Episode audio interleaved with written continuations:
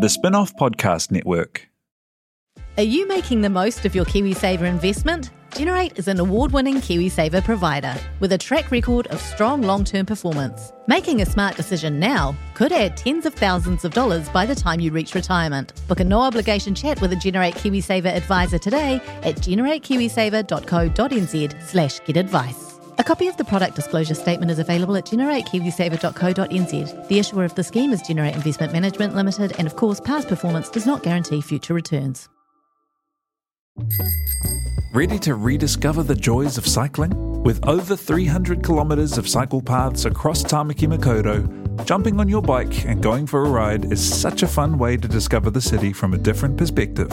Cycling is getting more and more popular across Auckland, so now's a great time to join the hype and give cycling a go. Head to at.govt forward slash cycling to find your nearest cycleway today.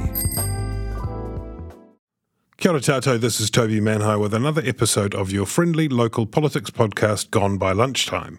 What you're about to hear is part of the Gone by Lunchtime Megapod, a 12 hour epic event recorded on September 20 at Spinoff HQ. Enjoy.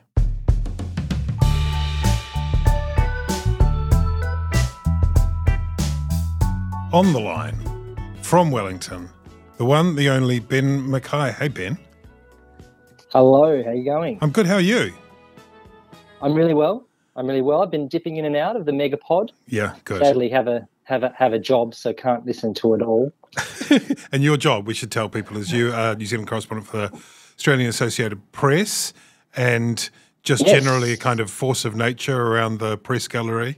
A um, Well, I notice I notice in, in, in your hype content, you've described me as both dashing and swashbuckling. yeah, that's good. So eh? I think you're doing this to hype, hype listeners, given no one knows who I actually am. I think that's but- just but I'm happy to- speaking the truth. I'm happy to I'm happy to embrace, you know, the high expectations, unlike the low expectations of last night's leaders debate. Oh man, wow, yeah. What was your takeaway on that? I mean, where do you start? Where do you start? I think in my piece today, I should add as well, by the way, I'm here as Ben McKay. I'm not Yes, doing this as correct. the Yep, yep. AAP Coro. Yep. But the, the um, I think around my piece, like the, the, the book question, I just I just can't get over it. The fact that one of them answered with the book they were currently reading, Mm. misunderstanding the question, and one didn't have a book. I know we've built on this, but it's just it really is a microcosm of this fairly uninspiring election. Which is not to say that debate the election is not important, right? It's like hugely consequential. We're going to go in either a big left wing or a big right wing direction. You would have thought, Hmm. and yet we've got this fairly insipid, uninspiring debate and campaign. It's it's yeah. You might have missed Yeah. it, Ben, but we did have Chris Hipkins on last hour, and I was able to establish in a world exclusive for the spin off Megapod that Chris Hipkins has read a book. Um, and he chose, first of all, the fantastic Mr. Fox, and then when pushed to go for a book for grown ups, he went for Dan Brown, the Dan Brown um, Da Vinci Code. So there you go. That's a good Right. one for the. That's that's straight off the kind of batch and the Batcher Raumati type feel. Um, anyway, it's good to it's good to know that the Prime Minister's read a book. I think you'll agree. I, I listened. I, I missed him on, on. That's a good get by you guys. I'm glad he's called in to support the Megapod. Oh, It's good to But have. I, I, I did catch I did catch him at the uh, Gisborne stand up. I've been watching the stand ups from Yeah. afar today because um, can't get to the uh, mighty East Coast. yeah, And um, he was asked by Katie Scotcher, who's a um, RNZ reporter, good young reporter. Shout out Katie. He was asked she, by Katie whether hmm. he missed a trick in the debate, and his response was, and this is a quote: yes. "That wasn't my intention. My intention was to participate in the debate." it's it, like, like it's pretty Oh. it's pretty low. It's a hard, much it's a hard job. It's a thankless task, and we're all too cruel. But listen, I need to ask you these three critical questions. We'll rattle through through them before we get to matters of more consequence. First, your guess on the turnout. Somewhere between it was it was eighty two at the last election. It was seventy five in two thousand eleven. Somewhere in between, to one decimal point to go and to win a box of chocolate fish. Well, I don't really understand this question as an Australian with compulsory voting. Yeah. You know, we, we throw a lot in with you know North Korea and a lot of South America. So can I can I just guess? Can I just guess a hundred? I just assume it'll be a hundred. it's got to be. Yeah. Yeah, no, I no, mean, no. why would you want to miss out? Um, second question: What's your political TV show of choice? So can I choose a documentary? Yeah, Or does it have to be a? it's a bit nerdy, but sure. Is that all right? Yeah. Okay, well, I, I, I grew up on the ABC um, documentaries of, you know, categor- uh, that, that, that catalogued like previous prime ministers. And there's a couple Mm. of excellent ones. The Killing Season about Rudd and Gillard, and it's great because they get them both in interviews and they go through, you know, the Nice. various times they Nice. backstabbed each other. And um, Labor in Power with Hawke and Keating. That the Howard Years ones wasn't as exciting as less backstabbing. And I understand there's a there's a um, new one on the recent Liberal years coming out, so I'll be keeping my eye out for that. Um, and finally, Mojo. What's where? Where do we put you on our uh, still evolving Mojo meter? Between zero, you got Well, no mojo, and ten, you're oozing mojo. Well, I mean, I, I, I am coming from Wellington, but there isn't actually a, a mojo in Island Bay where I'm, I'm dialing in from. So, on that basis, I'm going to give you a, a, flat zero. Oh, whoa, wow! I, I am I am pretty flat about this campaign. Yeah, as you right. Can, you can probably tell. Oh, no, you sound quite jolly. Um, but that would be it would be it would be um, a danger to all of our health if you were otherwise, I suppose, given your exuberance normally. Let's talk about Australia on October 14. We're not the only people voting uh, by chance or because they didn't really uh, notice that we were having an election. There is a vote scheduled on October 14 in Australia, which is Voice referendum. tell us about it. Well, first of all, it's the height of rudeness, I think, to put the election, uh, to put the referendum on New Zealand election day, and it really does sort of speak to you know Australia's asymmetric relationship with New Zealand, as they put it. Sure. Can we just Um, call it yes. Super Saturday or something like that and pretend that it was by design? Yep, yep. Let's go for it. Okay. we can um we can workshop a name. Um, so yes, the voice, the voice. I mean, where do you start? The voice is a uh, referendum to amend this. Let's start with what it actually is. It's um, a referendum that asks Australians to um, recognise Indigenous Australians in the Constitution, and at the same time, it sets up a um, formal advisory body to Parliament. Um, representatives of Indigenous people that can have their say, that can offer opinion on matters that affect Indigenous people. Hmm. At the very yeah, so that's the, that's the that's the framework. Now we've had lots of different advisory structures in the past. They've gone by the wayside for different reasons. They haven't been formally enshrined in the constitution. I mean, I think there's a general acceptance um, across the board um, that that it is an oversight that Indigenous people, you know, inhabited the lands of Australia for sixty thousand years before um, Europeans um, arrived uh, that, that are not in the Constitution. And indeed, um, the leading proponent of the No campaign, opposition leader Peter, Dun- Peter Dutton, has promised a second referendum um, should this referendum fail, as it's likely to do, on just that constitutional recognition because they don't like the voice referendum. Mm, as you, you just stuck in there, as it's likely to do, the polls at this point are pointing towards the question not not not not prevailing, the the, the being voted down. Yes, it's um, an incredible flame out. I mean, it, when um, people first started polling on this um, last year, it was as high as, you know, 70, 80% support. Um, and I think that is because, um, you know, the spotlight hadn't came, come onto it. It was really wrapped up in Albanese as well, whose star was really ascendant. Yeah. He sort of floated back to the middle ground now after a year in office. You know, you just pick up issues along the way um, and it's really tied to him. And there's been um, a number of attacks, or the No campaign has been um, really quite um, energetic from different perspectives and um, has has picked up steam. They're running that no campaign like like a like a defense lawyer who is you know saying a whole bunch of things that are internally contradictory, but each one knocks back the yes, right? Like here are the different arguments Yeah. that it can. Like there, the, is there? Do I have this right? And forgive me if I've got it wrong. There's sort of been a campaign set up by the No, saying some of them saying it doesn't go far enough. Well, I mean, one of the reasons it's failing is because um, Labor, or sorry, the Yes campaign, I mean, Labor government is the leading proponent of it. Labor has been outflanked from the left and the right. There's a conservative no campaign, which is the dominant campaign. The catchphrase is, if you don't know, vote no. They argue that it's racially divisive, that it gives special privileges to Indigenous people, you know, the, the one person, one vote stuff. But there's also a black sovereign no campaign from the left, which is headed by former Greens, now independent Senator Lydia Thorpe, and she says the voice is just a powerless advisory body that won't make change. So there's, you know, vote no, it won't make any change, mm. and there's vote no, it'll make too much change. Mm. So mm. Um, it coalesces, and it's all very mucky as well. I mean, it's one thing to have these um, strategies, but the actual tactics and day to day reporting is so focused on individuals and what they mm. might have said controversially in the past, and it sort of all gets down in the muck. Um, and, and, and I think people are seeing it as a bit of a wash. And it also, apart from the compulsory voting thing, uh, there is a the, the you have to get. Do I have this right? A majority of states for it to be yeah, approved. That's right.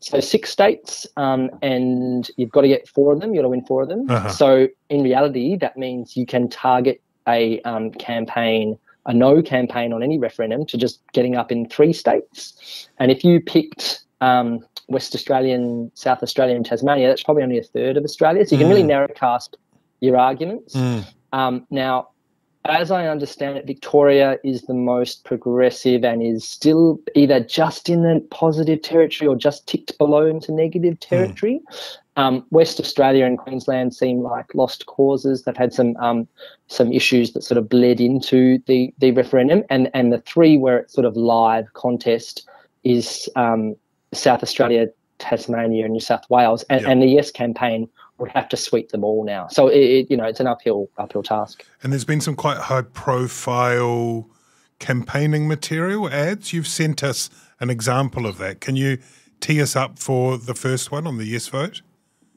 Okay, so uh, people might think I'm about to tee up the John Farnham "You're the Voice" ad. It's not going to be that. I'm sorry to disappoint you because actually doesn't sound um, you know, it doesn't have a, a lot of the campaign in it. Uh. Um, it's sort of like uh, just music and whatnot. But it's actually the first time John Farnham's lent um, his powerful song that I hmm. understand mm. Winston Peters also likes here to an advertising he campaign. Does. He loves to Instead, yeah, I mean, who doesn't? What a gift! What a gift from the great man. But this um, is the original um, uh, campaign ad. Um, yeah, take it, take it, take it away. I got a story to tell you. It's a good one. It's about how these people, the first people, got a voice.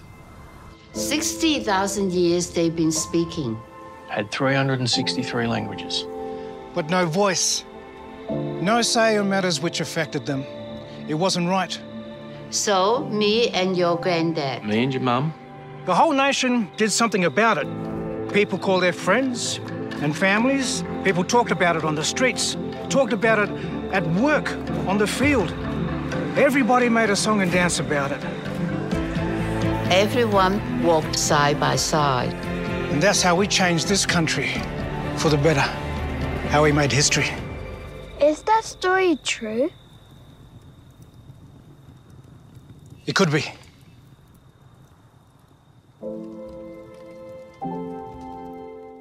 Authorised by Thanks, Ben. And we've also got one from the No campaign, or is it from the Liberal Party, in fact?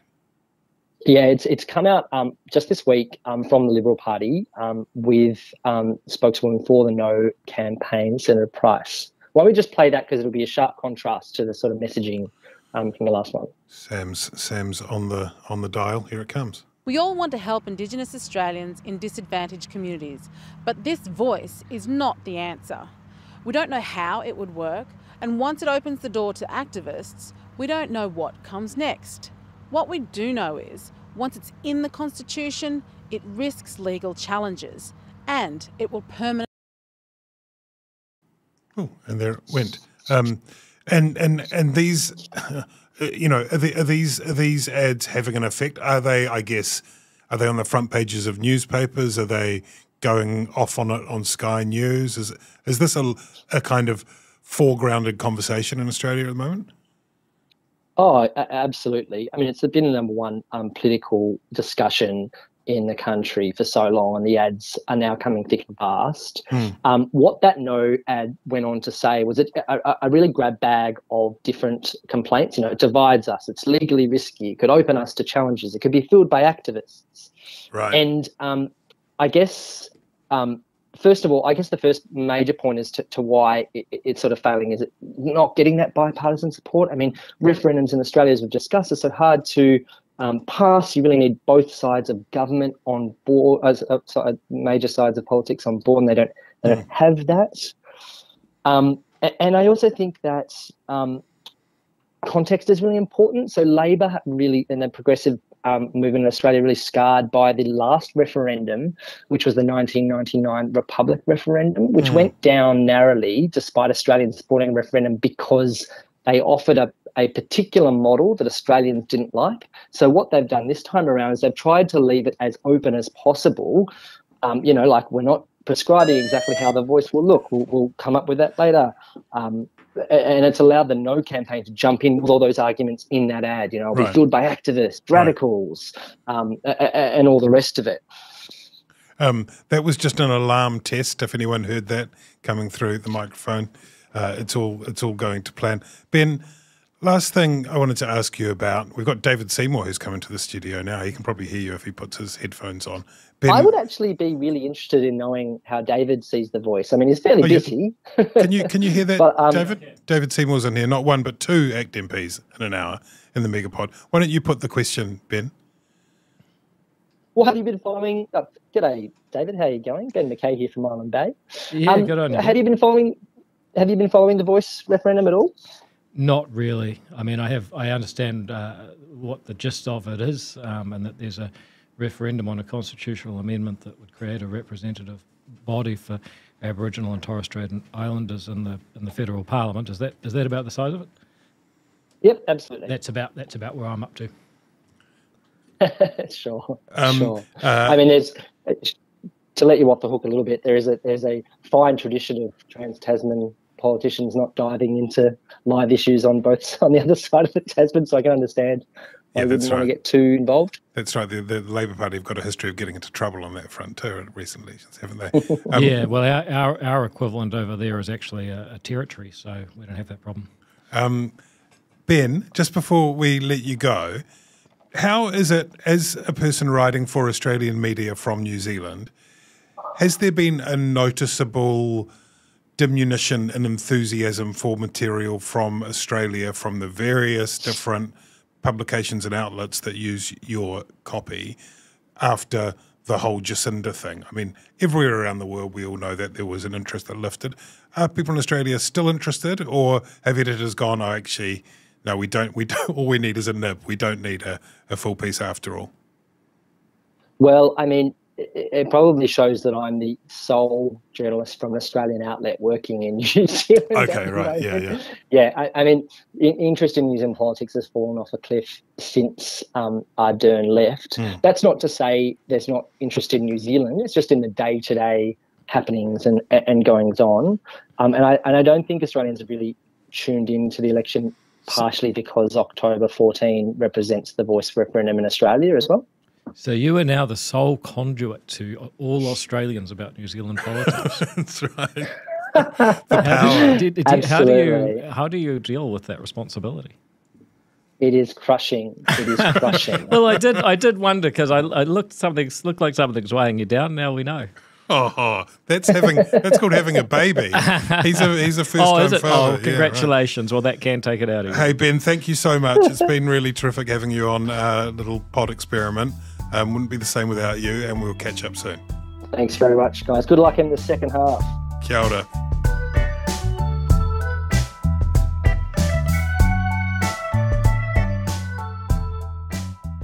Thanks for listening. There's plenty more where this came from on your Gone By Lunchtime feed. Thanks to Jane, Te Aihe, and Samuel, and the rest of the team at the spin off for making the Megapod happen. Kia ora e te iwi, Te Aihe Butler here, podcast manager at The Spinoff. If you enjoy listening to our podcasts, consider supporting our mahi by signing up to become a spin-off member at thespinoff.co.nz slash donate. The Spinoff Podcast Network.